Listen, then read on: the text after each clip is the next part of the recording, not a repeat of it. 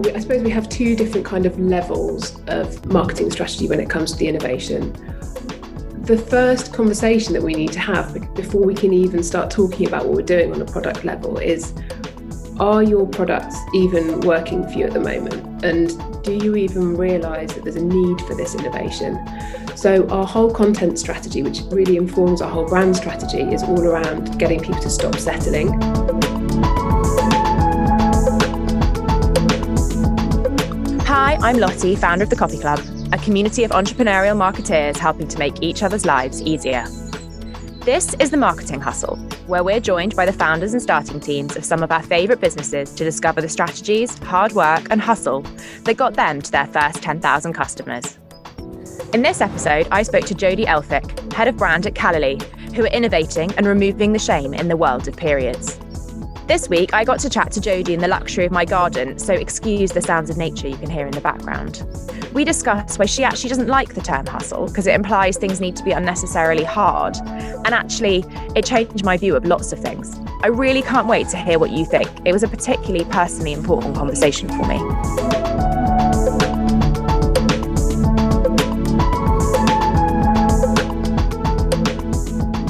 To start with, it would be fantastic to hear in your words the story of Callaly the brand and the innovation specifically because it's a, it's a story rooted in innovation both in terms of brand strategy but also in what you're building.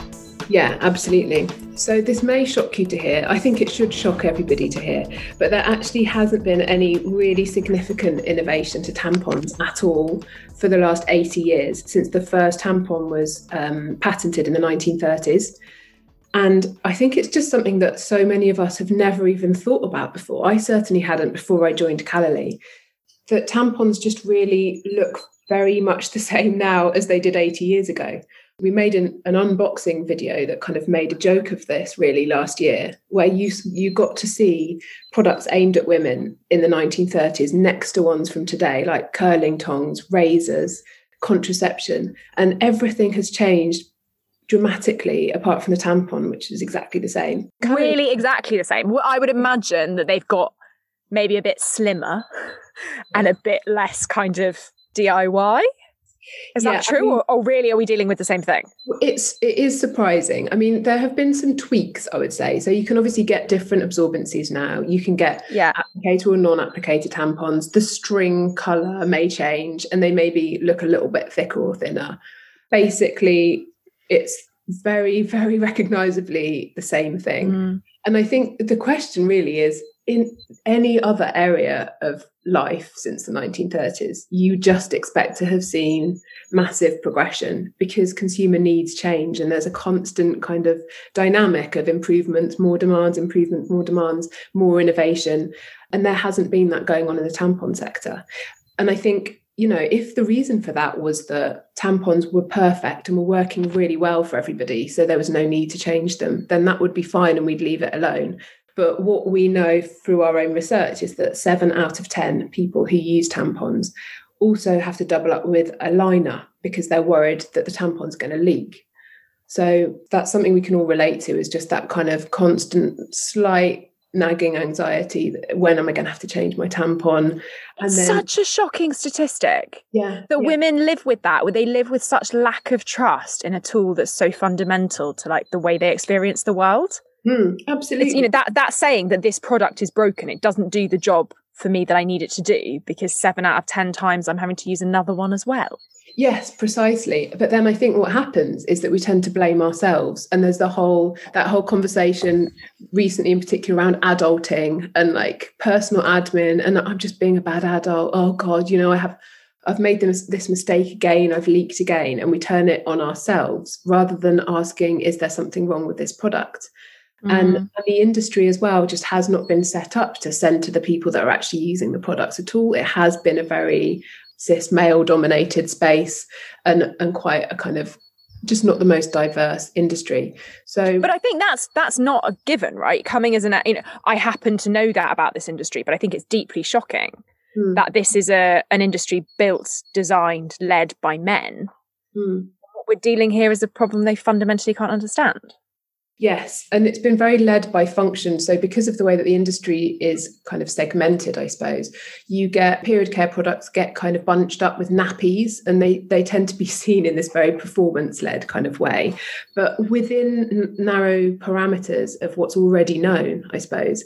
And and mm. there's not that same taking a step back and thinking, hang on, could we just do something completely different? There has been in the period care sector over the last decade much more and we're starting to see particularly new reusables coming up which is brilliant but tampons yeah. just felt like that area had kind of fallen behind which is where Callaly steps in with the tamp liner which is a completely new innovation it's a totally redesigned tampon and it's a combination of a tampon with a mini liner as well so you don't have to double up the two products um, and the the mini liner actually tucks between your labia and it's worn that way and then there's a kind of very, very thin, what we call the virtual applicator, which connects the two, which keeps your finger clean as you're inserting the tampon. And then as you pull the tampon back out, it actually wraps the tampon completely mess free, ready for the bin. You shouldn't be flushing your tampons anyway, so that's good. Um, yeah.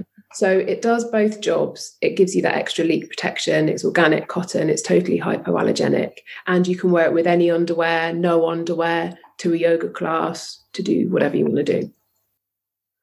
Okay, so that is genuine innovation in a category that desperately needs it. Yeah. How are you marketing that innovation? So we go in on very well we, i suppose we have two different kind of levels of marketing strategy when it comes to the innovation the first conversation that we need to have before we can even start talking about what we're doing on a product level is are your products even working for you at the moment? And do you even realize that there's a need for this innovation? So, our whole content strategy, which really informs our whole brand strategy, is all around getting people to stop settling. And it's that apathetic mindset that we're all in, like no judgment at all. Almost everybody who starts working with us is doing the same thing until they start thinking about it more. But you just kind of almost sleepwalk into the supermarket, go for either the cheapest or the best offer or the brand that you know that you've been using since you were probably 12 or 13 when you first started your period that maybe your mum just casually handed you. Yeah. So we're all in this behavioral pattern of just not even expecting innovation. And that's the first thing that we try and challenge on a, on a wider level. And then we look at the details. So, can you wear or are you comfortable wearing your current tampon doubled up with possibly a pad on a heavier day into your yoga class? Are you finding that you're suffering from irritation and it happens to come around once a month? Why could that be? Maybe you need to try something new. So it's that groundwork about questioning why aren't we expecting innovation that really has to happen first. And what channels, like, let's make that a little bit more kind of real? You're, are you doing that in digital comms? Are you doing that in paid communication? How does that come to life? Yeah, so we do bigger brand awareness campaigns where we ask that question. So the brand video that we made last year was a great example of that by getting people to unbox 1930s products and have a look at them. It, I think it really made the point visually that there hasn't been innovation. Seeing people taking out of a box this huge pair of hair tongs that really look like a torture device was just there was a vibrator as well that just kind of looks like some sort of carpentry mechanical device, which is terrifying. Um, you just wouldn't let any of that stuff anywhere near you, whereas the tampon was very similar. So we do those kind of bigger um, questioning brand activity pieces. And then in our digital advertising, we'll ask those questions specifically in our copywriting. So we'll say, like, are you feeling irritated by your period products? Did you realize that this is out there? Are you still doing the same old thing every month? So you're building a monster in your high reach, top of the funnel comms in order then to solve that problem. Yeah, absolutely. And I mean, it, just it's such a widespread spread problem. I think it, it's really it's a social issue. Like, why are we not kind of encouraged to engage with our bodies and our periods in such a way that by the time we get to make those purchase decisions ourselves, we're ready to think, right, okay, what do I want then? What's going to work for me? Like maybe that worked for my mum, but she's a bit different for me because her periods are heavier. So why don't I try this? It's just almost unheard of. We do have to kind of tap into that conversation and let people know that it's that it's a problem. So once you've done that, do you then use different messaging to convert those customers? Or, or is the monster enough? Is that compelling? Yeah, it varies. We do, you know, we have a kind of classic marketing funnel. So we'd start with the more general questions and then we retarget people with questions that are a bit more specific to the behavior that we know they already have. So if we know they're interested in fitness, for example, then we'd kind of ask them about that. So yeah, we're kind of doing, we're asking that question across all levels. If you look back over the Callaly growth so far, are there moments where you feel like the needle's really moved, like particular executions that have felt like a hack and you've gone, yes, like this is it, I'm onto a good thing and I'm going to chase this little rabbit for a bit? Yeah. There was a, what started really as a, a brand kind of PR campaign last year that just felt like such a defining moment in our identity. And it was a campaign called The Whole Bloody Truth. And, and what we did was to just try and tell really true, diverse stories about what it's like to have a period. If you forget everything you know about women in like tight white cycling shorts, playing tennis, rollerblading, and also if you forgot everything you know about the kind of newer story around periods, which is very cupcakes and sprinkles, and we love having periods and we're just very positive about everything. If you looked into that middle ground who would you find there who wasn't being represented at the moment? And we just spoke to some amazing people with brilliant stories to tell. So there's Vic, who's a trans man who has periods and who just doesn't see himself reflected in period care advertising or the media mm. at all. Um, there were people with various different bodies from different faiths, from different backgrounds who just had very specific stories to tell. And we also did some research alongside that campaign that showed that 66% of people do not feel represented in the media or in period advertising. So, again, it's another pretty big majority of people that just aren't being spoken to or catered to at all. Yeah. And and that campaign gave people the opportunity. I mean, we just passed the mic to people and, and asked them to tell their stories in their own words um, and share about it on social and we got a great response. We got some brilliant press coverage out of it, but the kind of press coverage that it feels like it really means something because we're tapping into a movement that needs to happen, not just kind of like, oh, look, this brand did this kind of clever gag, you know? What do you mean by press coverage that means something? Do you mean press coverage that will get someone to take action? I think press coverage that felt like it might be able to be part of changing culture for mm. example, just the simple fact that not everybody who has periods is a woman and not all women have periods is largely gets lost in period care messaging, even though it's a pretty fundamental point to make about periods. And so getting that kind of coverage in Glamour and Cosmopolitan and Dazed is really important because it's helping to drive home that point and to separate out that kind of binary view of periods, which then makes space for everybody who feels like maybe their period experience is a little bit different, even if it's that their periods are very heavy, very painful, or that they're totally disengaged from their periods and they don't know what to say about them. It's it's helping to show that nothing's abnormal and that there's space for everybody. If I was playing really annoying devil's advocate to this, yeah. I'd say this category building strategy is phenomenal and I fully respect the social kind of social justice motivation behind what you do and I think that's phenomenal but but fundamentally you're not a charity. Yeah. How do you play out that pressure? Well, I suppose on a on a company level, we are a B Corp so, although we're not a charity, we are committed to making sure that we put some good back and that we genuinely do something constructive and something good in the world. So, we do take our decisions perhaps with more of a pinch of social responsibility than some other period care brands might do. But then also, we've tried also to extend our product offering so that it's also as wide as possible. So, we're genuinely backing up.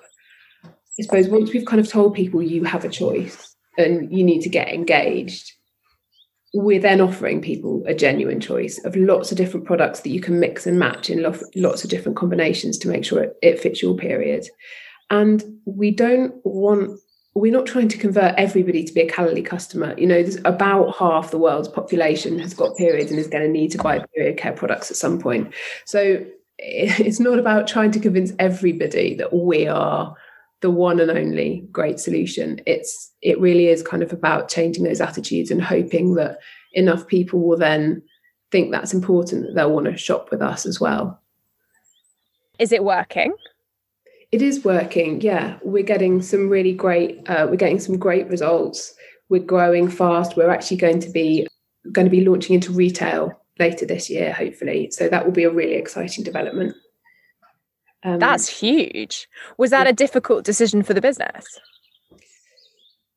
Yeah, I mean, at the moment, from a brand perspective, I suppose we've had that kind of question about do we need to then compromise our direct to consumer brand or change it in some way or create something completely new? And I think at the moment we're just going to trial um, tamp liners to start with and then possibly pads in retail. So it feels like we kind of go in being very tamp liner focused at the moment and see how that works with our existing branding, which we think is right. But yeah, I mean, in terms of the business decision, it's trying to find where people are. And at the moment, it's just not an established enough buying behavior to get your period products online. Even though we think it's so much easier, it hasn't occurred to a lot of people. I really resonate with that mostly because I'm just super disorganized. And so I don't think I ever, I don't think I ever have the 24 hours. I have the like five minutes to get to the corner shop. Yeah. And, you know, that's just such a fascinating point. You're not only trying to change the way we shop a category on autopilot in terms of brand, but mm. then in terms of product, like what is this tamp liner? What's the role it can play for me in my life? And then finally, in terms of purchase decision, yeah, I need to I need to shop in a different way. So we've kind of talked about how you've taken on the category and perhaps the product. What have you learned from the ecom journey so far in terms of how to get people to start thinking about buying something online mm. when they hmm. otherwise wouldn't? It's definitely a current challenge. It's something we talk about all the time. We're still relatively young. You know, we've been doing this for about three years now. So we're still learning all the time what yeah. what works with people. And as anybody who works creating social ads will know even when something works it, you're not always sure whether it worked because they like the pink or they, they thought the joke was funny or they thought that it was time to completely change their purchasing behavior. So you have to do a lot of testing and a lot of learning. And i think you know that the re- one of the reasons why we've decided to go into retail is so that we're kind of covering those bases as well. But we again in our social messaging we do targeted kind of lines that say don't get caught short again just been writing some kind of funny copy to go in the bottom of our retail boxes to remind people to go and buy another box. Otherwise, you're going to end up doing that toilet roll hack again. It's just that kind of oh gosh, reminder. I know that so well. That's so that's such good insight. It makes me squirm. This is the brilliant thing about working in a brand and content team in this area is that it's so fueled by these insights, these very personal insights, and you have to like steel yourself to bring something that feels really quite personal into work and make something of it. But pretty much our whole, all our content, all our advertising really is fueled by a pretty small, friendly, very transparent team of people just coming into work and being like, oh, this happened to me. And then everyone else going like, yeah, that's happened to me too. Put it on the list. Get it in. yeah.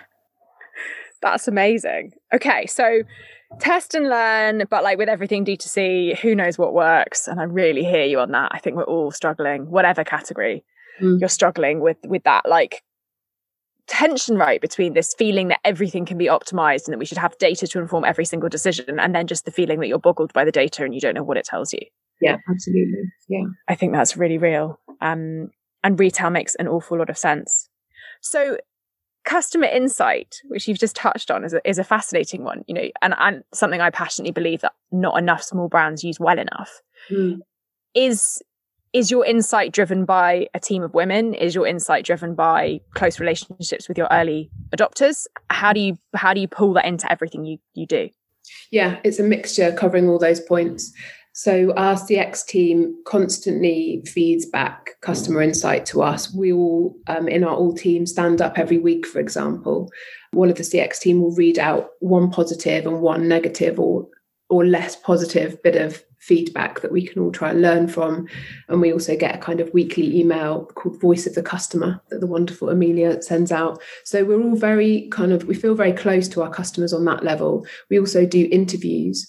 Um, with our customers. And so, Ever, for example, the head of product and co founder, will phone our customers, whether they love or hate Tampliners, and ask them loads of really detailed questions about why and what we think we can do differently. So, and then you know on social as well i think because we're a fairly small team we're just aware of the conversations that are happening we're aware of perceptions and we just bring that all into our comms planning all the time can you speak i'd love to hear more about that. I like this voice of the customer thing that's so powerful. Is there an example of a time where someone said something to you albeit moany that's inspired action yeah, so we do have a bit of an issue sometimes with some people being able to wee with a tamp liner in because the mini liner kind of tucks between your labia and it's right there when you go to the loo. And so for some people, you mm. you just do a wee. For other people, you need to move it out of the way slightly. And then for other people or other moments, are you going to wee on the tamp liner and have to change it? And then again, some people tend to change their tampon when they go to the loo anyway, whereas others don't. So it really is this kind of quite complex matrix of different scenarios. But because we do know that for some people it's an issue, that's immediately become a product innovation kind of pipeline. And the head of product's been looking at new designs for the mini liner, which we're going to go into testing with shortly.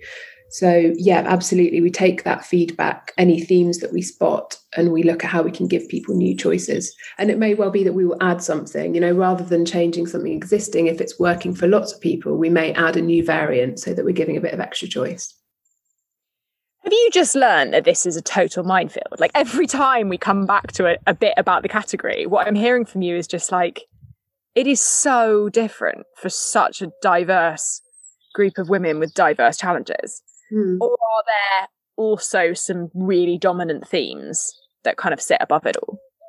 I mean, I would say, from obviously a very kind of skewed biased position, that the brand is therefore what why it's so important that we're really strongly anchored within what we stand for, and that we're giving people some value, regardless of what they it, ultimately what combination of products and absorbences they end up choosing we're still giving people some value and they're still very clear on who we are. Otherwise, our messaging could be incredibly complicated. But also, I suppose it, it just comes down to this question of figuring out what works for you. And there are a million different ways that things could work for you. But as long as you're figuring it out and you're going into the situation actively and thinking, what do I need? Okay, I'm leaking too much on day three of my period, normally when it gets really heavy. So I need to supplement that with something else, or I need to up my absorbency. If you're having that kind of dialogue with yourself about your periods, then for us, that's a winner because we're starting to really get somewhere then. That's fascinating. So, success for you in terms of change of mindset is just an active engagement. And then that once once you've got someone thinking actively then you bring the innovation to them and, and that'll that'll all come together. Absolutely. Yeah. You made a really good point there around the importance of master brand. And in a in a world where you're iterating and testing, so you're both testing, but you're also talking to a diverse audience with diverse challenges. Mm. Master brand is crucial. Mm. What is the Callaly master brand and kind of what are your rules of thumb to protect it? The the Callaly master brand is definitely around the idea of stop settling. So it is all about this empowering, getting into an active mindset kind of idea. Um, and also anybody who engages with Callaly would know that there's a real inclusivity to our brand and those are kind of very key pillars to everything that we do we've got brand guidelines obviously that we kind of send out to anybody that we work with and we give quite detailed tone of voice pointers to people as well. We tend to keep quite a lot of control over the editorial process. So even if we're working with other copywriters or creators um, to make social ads, for example, with us, we will have editorial say at the end. We'll always have sign off and we'll make quite a lot of edits to make sure that things feel as inclusive as they should do and that we're using the right language. So a lot of it comes through in the detail. Like, for example, we would never say feminine hygiene, even though that's very common term in the space, partly because, as I said earlier, you, you know, not everybody that has periods is a woman, and we don't see any need for that to be kind of constantly being mentioned in the labeling of the category. But then also, this word hygiene just suggests slightly that there's something dirty about periods, which we find really unhelpful when it comes to busting the taboo and removing shame, which we're really passionate about. So, a lot of it is in the details of the words, and we have a style guide that that details all of that. You've assumed which is fantastic to hear that brand guidelines and, and style guidelines and tone of voice principles are a given. I can tell you that for many businesses of your size, those exist in the back of the brain of the marketing director mm. or kind of in the shared telepathic ethos of a team of people and are, are inarticulate and are simply not, you know, not unprioritized. I don't think any business will say they see no need for them, but are not, are just never get done. H- how did you go about doing those things? Because those are not easy jobs if you don't know how to do it. How did you go about doing them and why do you think they're so important? I think, first of all, we're lucky in that the whole team at Callaly really understands the need for a good, strong brand. So, Tang, our CEO, gives us that time and space and respects that. So we're on the front foot to start with you know we're given that kind of power to do that and then the teams of people that we work with as well just tend to come from a really strong brand storytelling kind of background so our founding cmo kate and i used to work together at story which was a brand storytelling agency so we were doing this stuff for clients all the time and we'd seen the pitfalls that our clients could fall into and knew that part of the reason why brands often want to work with agencies is just to get that kind of clarity, to get things written down. And having been both sides now, I can really understand that. So, right in the early days, we knew how important it was to have things clear, to have them written down. Also, just to have them in a beautiful deck that people actually want to read, because no one really wants to scroll through like a massive kind of Word document so we've been strict about that. I suppose also we've worked with a fair variety of different freelancers and agencies. We now have a brilliant art director in house, but we didn't until Christmas. So we needed to work with loads of creatives all the time. And that meant that having brand guidelines was really vital as well. And then also, we do have quite a specialized message. People may well meet us start working with us and just think, oh, yeah, great periods. I know what to say about that, and get it completely wrong. And that would be just absolutely not acceptable to us at all. So we're we are in a position where we have to kind of defend our corner and make it really clear what we stand for in everything we do. Mm. And if someone listening to this is thinking, I'm doing that thing where I'm like, I'm asking for a friend because I know so many people who are in this position who are thinking, I really want to do this beautiful deck and I really want this document and I know it's so important, but it's going to take me three days and I don't know how I'm going to find the three days and how am I going to convince my boss that it's important and I don't really know where to start. Hmm.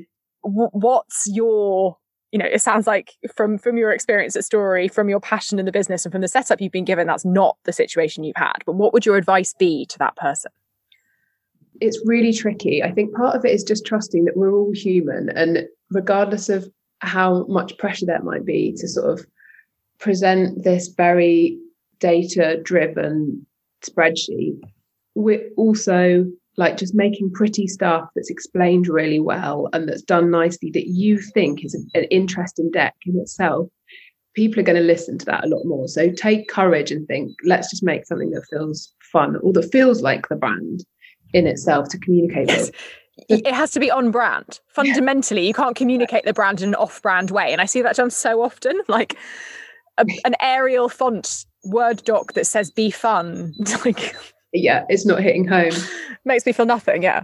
And then I think the time wise, I mean, that's just such a struggle, isn't it? I think it in a startup, we're all always just kind of well, you know, you've got your three page long to do list and you're tearing your hair out wondering how to get everything done. And it's just reminding yourself that getting that foundation right sounds like a real mum thing to say, but it will time in the long run because it's going to be so much easier to communicate. So it is a priority, even if it doesn't feel like it is. And then in terms of sort of selling it in, I think, you know, you, you even though brand is a bit of an amorphous subject and it can be difficult to talk about and difficult to prove, there are great examples out there that you can tailor make for whatever it is you're trying to do. So you can say, look at, at this brand. Imagine if they were trying to do that and they didn't have the brand that mm. they have. This is the power of it find some stats to back it up if that's the person you're presenting to, like what's the ROI on newsletters compared with whatever, and then kind of make sure that you've got something sprinkled in there that's going to speak to their concerns as well. There's something in that around you know, you might someone might not be able to articulate their belief in brand, but everyone can look at a well executed brand and see that there's a coherence in it that's come from something powerful. Hmm. So, yeah, maybe it's about showcasing good brands, co- good coherent brands in your category and less coherent brands in your category. And I think that might be a way of getting stakeholders to kind of feel the difference, even if they don't necessarily understand the work involved. Mm, absolutely. And again, that's why it's, it's lucky that we work for somebody who really understands branding and beautiful branding because you don't have to explain that all the time. Sometimes, kind of cross functionally, you have to have that conversation more and explain to people like, you know, it, it, you can always fall into that competitive trap, can't you? Of like, everyone's busy. Why do you need two days to create a deck that feels like a vanity thing? But there's always a way of kind of reminding people that these things take time that it has to be done properly. And in this position, shout, and Jody and I can try and be a bit more specific. um, you've talked a bit about the well, we, we talked about the lack of innovation in the category but it, it does feel like there's a little bit going on. Like there's a few direct to consumer propositions in this space, and there are definitely some people tackling the environmental. Challenges mm. specifically. How do you view the, like the rest of the landscape? And I guess there's two there's two thoughts in my head around this. One is, do you see them as your competitor? You know, is your customer choosing between you and Dame? Mm. Or, or is that actually irrelevant? And what's your relationship with the competitive landscape on the whole? Are you studying everything they do, or actually do you have your eyes elsewhere? Yeah, in, in terms of the business innovation, product development, and particularly the proposition, the business proposition, then we do keep a close eye on what everybody else is doing to make sure we're competitive, to see what, what consumers are choosing between.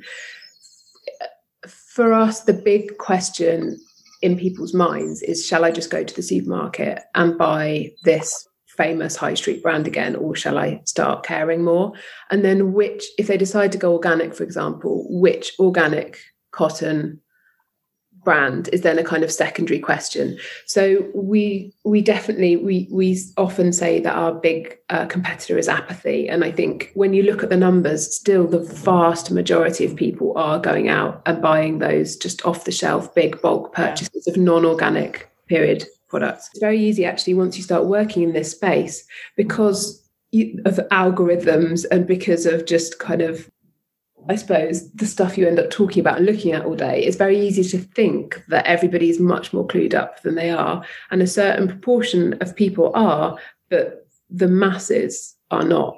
And so, yes, there's been some great innovation recently. And, and for the most part, we kind of appreciate those smaller competitors, look at what they're doing and think, brilliant, this is all good. We're all doing a category job together. We're all kind of trying to bust the taboo and start the conversation together and that makes sense. And then what we can lead on is that kind of customization, choice, and the innovation. And we've got obviously a patented product that nobody else has as well. So I think within that, we're fairly kind of confident in our in our voice within that sector. Hmm.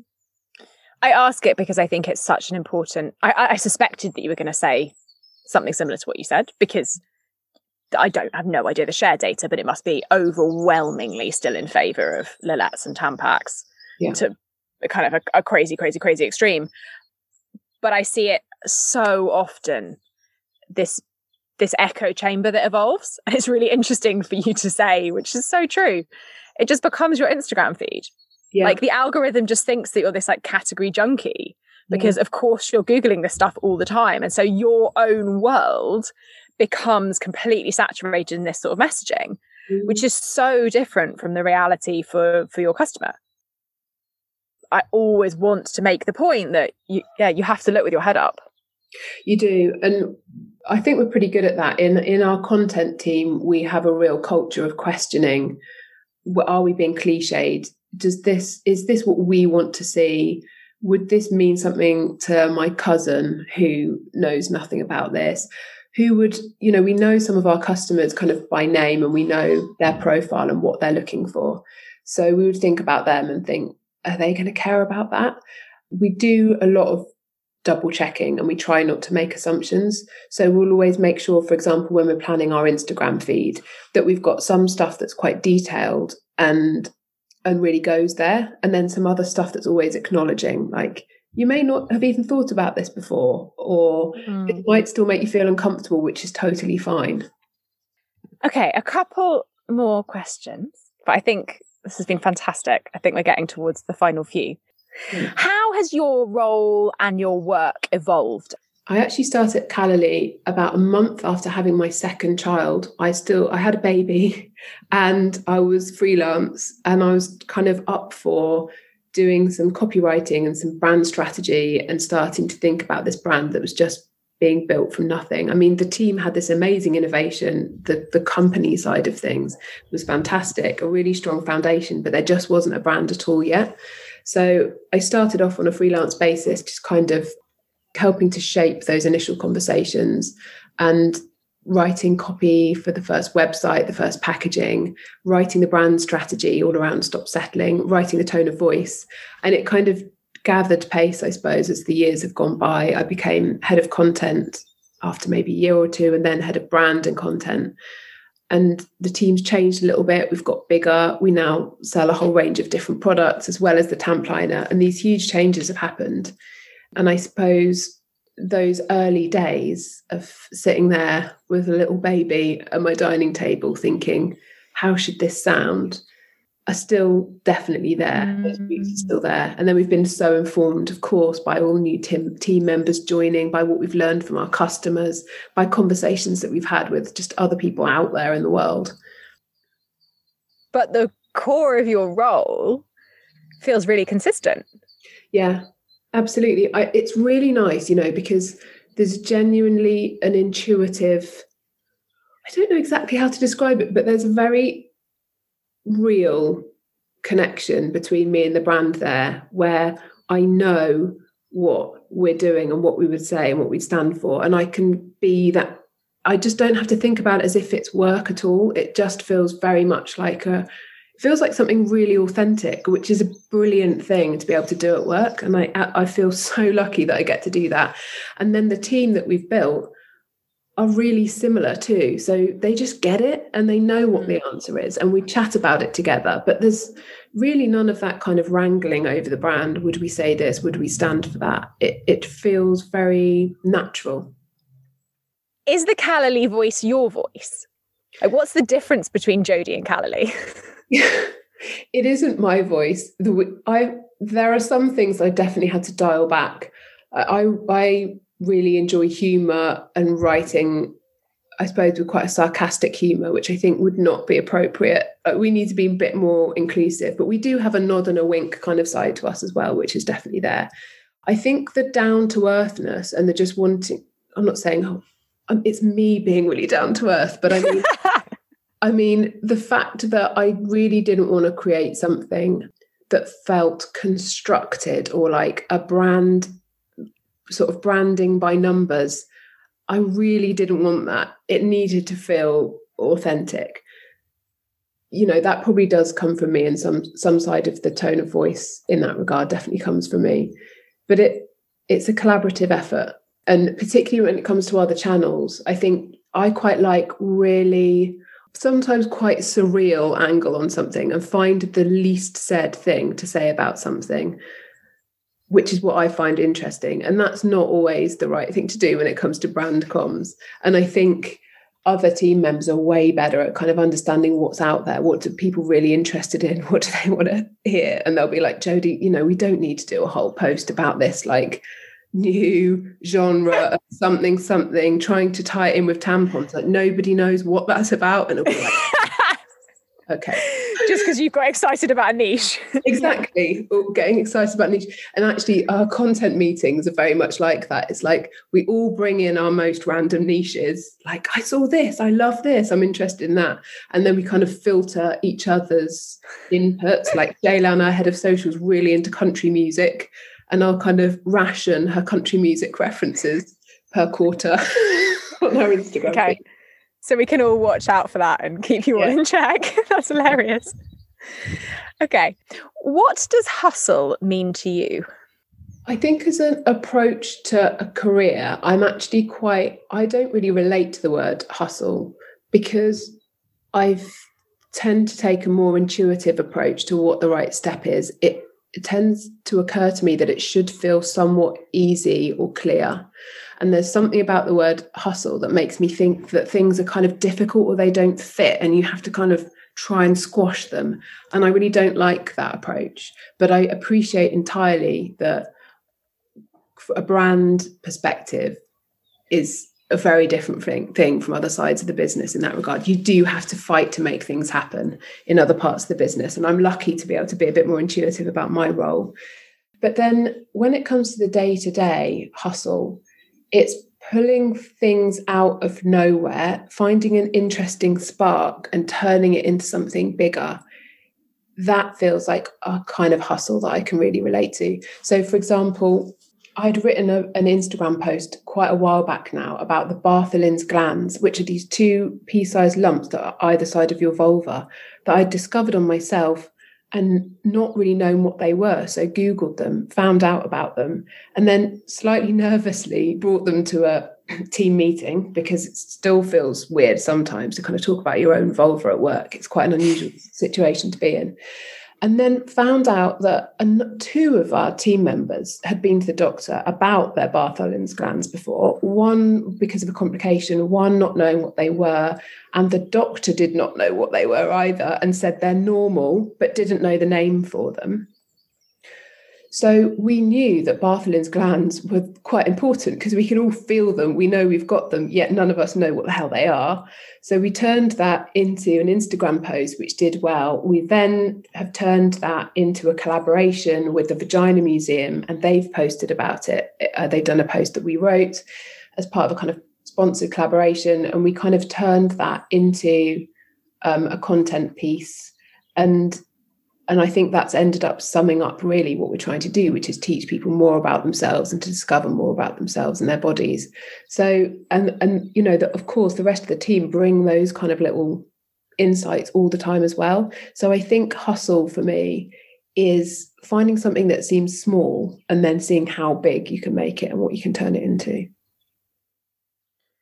I think you've said some incredibly powerful things there in a really you have this very understated approach and in in that you just in a very understated way just delivered some incredibly important stuff. So i completely agree with you that is the act of it. But you're also right to say that the word hustle does imply that things are difficult and it implies that it should be uphill. And it's actually a really helpful reframe because i think hearing you say that's made me think that in reality you hustle until the point where it doesn't feel like hustle anymore. And at that moment, you're onto something. Mm. So the hustle is the like, I guess in your case, would have been the trying out five different voices until you found the one that felt authentic. Mm. It just feels like you jumped into the authentic one first as a, as a, I guess, tribute to your understanding of the category and, and vision for the brand. Mm. Because that's when you have product market fit. If you're in a if you're in a kind of commercial marketing role, or you have a flywheel if you're in a, a different marketing role where your objective is to create momentum, or mm. you have this feeling of authenticity, which is what you kind of from a brand perspective have really honed in on. And I think for for lots of the copy club, they they really are hustling, but yes, let's celebrate it as something that's kind of part of the job and is a necessary a necessary thing to do but let's also recognize that it's really hard mm. and maybe not glorify it maybe glorify the bit where you're onto it and you can run with something that's really working yeah, and you know, I do think it feels less like hustle when you bring something true from yourself to it as well, which which can at times be a little bit I suppose questioned in the in the marketing industry because you shouldn't make things about yourself all the time. You have to look at the data and you have to look at the customers, but you do have to bring a spark of something that you can relate to. I think to make it feel worth doing and to make sure that you're connected back to the real world and you're not just going out and making some kind of amazing brand that actually doesn't relate to anything or that nobody really gets it. So, and the, I think those moments of bringing something of yourself, whether it's like a tone of voice that you like or something that you're interested in, or whether it's just a relationship with somebody, when agencies are pitching to you and there's one particular agency where you just think, yeah, I like the cut of their jib, I want to work with them.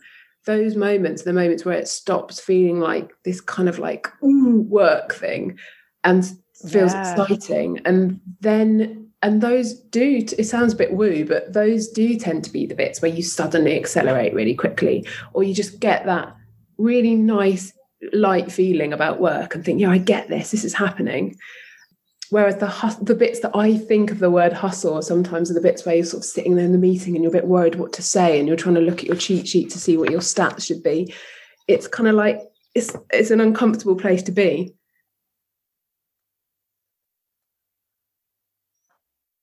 that's honestly game changing for me.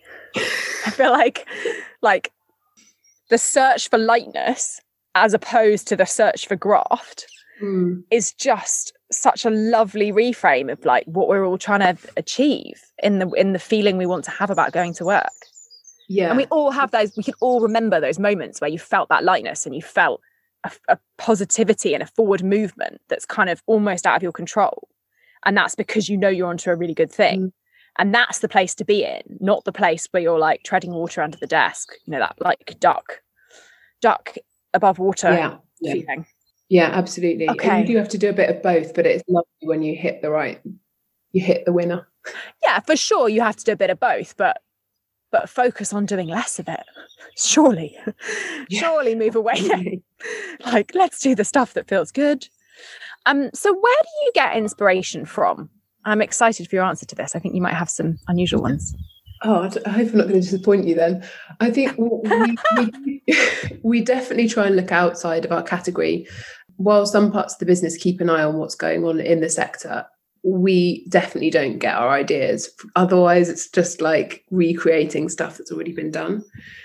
So we get our inspiration from as far and wide as we possibly can. We have a set time in our meeting schedule where we all bring the most random inspiration we possibly can from posts we've seen that we like, brands that are nothing to do with period care that we like, to songs or films or food, just anything that makes us all fit, fired up because you never know when something's going to spark another idea. So tell me about how that works you have a fixed period of time and you ask everyone to present that's uh, that is i want to know exactly what happens. That's fascinating. Yeah we we have our we can't we have a slack channel as well which is called social inspo where you can just put anything that you kind of find inspiring. And then we have they're monthly at the moment they used to be weekly and we're just kind of looking at our meeting cadence again at the moment. But we have a kind of set time and the brief really is just like think of anything that made you feel interested or excited we used to do it in our weekly meeting. We called it one good thing, and everybody had to just bring one thing that they thought was cool, which was an idea I got from a podcast. I can't remember which podcast now, but it wasn't about marketing, I don't think. And then we had this other one, which I heard this um, this anecdote about the band Aerosmith that they did this thing called Dare to Suck, where they had to go into the studio and make the worst music and really dare to suck and they ended up getting some quite good stuff out of it. I don't know where I heard that anecdote, but just thought that's a great idea just to take all the pressure off anything you're about to say and do and really kind of push the boundaries. So we've had a few dare to suck meetings where we've all just come with the most deliberately stupid or inappropriate ideas. And it is amazing that once you get each other kind of laughing or thinking about it, you can iterate that into a usable idea almost as well as you can iterate quite a sensible idea into some new content. Um, and I was trying to think of some examples of things we've done this way, but definitely we did a little series where we kind of remade popular memes, but we remade them about period products, which came from the Dare to Suck meeting where somebody just said some really cheesy meme idea. Plus, it's just fun to do as a team and it stops you from being too precious about your work. So I think it has a pretty positive effect anyway. Yeah, it's a huge creative hotbed, even if it just shakes things up and asks you to look at the world in a different way. Yeah, yeah, it works. Okay, well, I'm going to do one good thing and then I'll see how that goes. Copy Club team might be like, I don't know. I don't know how they'll get their head around the aerospace reference, but I'll I'll also test that and report back. And finally, what is one thing you need help with that listeners of this podcast might be able to support on? I think like probably everybody working at a startup, we've got a very strong mission and a real passion to remove shame from periods, to remove shame from talking about bodies, there's so much more to do, but we're quite a small team. Our budgets can be limited. So we just really, we just kind of want to make those connections, hear from other people that believe in our mission too. And whether it's working with us or swapping some content or whatever it might be, we're very open to just hearing what other people think, collaborating, I suppose. What a rich proposition to collaborate with. I can think of so many fun brands who would have a rapport with what you're doing like trying to be authentic and and have the difficult conversations feels like a really um, fertile ground for some fun ideas yes amen to that awesome well you've literally just changed my view of work. So that's like like so i just just to sit in the sun loads and that's now really good for business. Yep tick. Tick just focus on the stuff that feels light but it's such a good point. How can you rinse your to-do list and think these are all things that felt unconstructed you know felt like hard work. Am i doing them right? What would have to change for me to do them in a way that felt lighter and authentic more authentic? And yeah yeah. does that make things feel easier? Okay well i might pick your brains on that further because it's really got my brain wearing well okay. Cool. Well have a lovely rest of the day. Go get some sunshine. Take care. Thanks again for your time. You bye. Bye